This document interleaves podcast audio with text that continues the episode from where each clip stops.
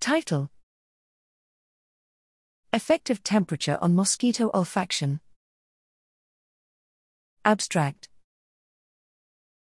Mosquitoes use a wide range of cues to find a host to feed on, eventually leading to the transmission of pathogens.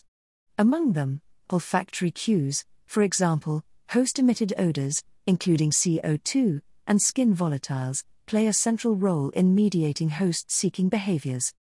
While mosquito olfaction can be impacted by many factors, such as the physiological state of the insect, for example, age, reproductive state, the impact of environmental temperature on the olfactory system remains unknown. In this study, we quantified the behavioral responses of Aedes aegypti mosquitoes, vectors of dengue, yellow fever and Zika viruses, to host and plant-related odors under different environmental temperatures.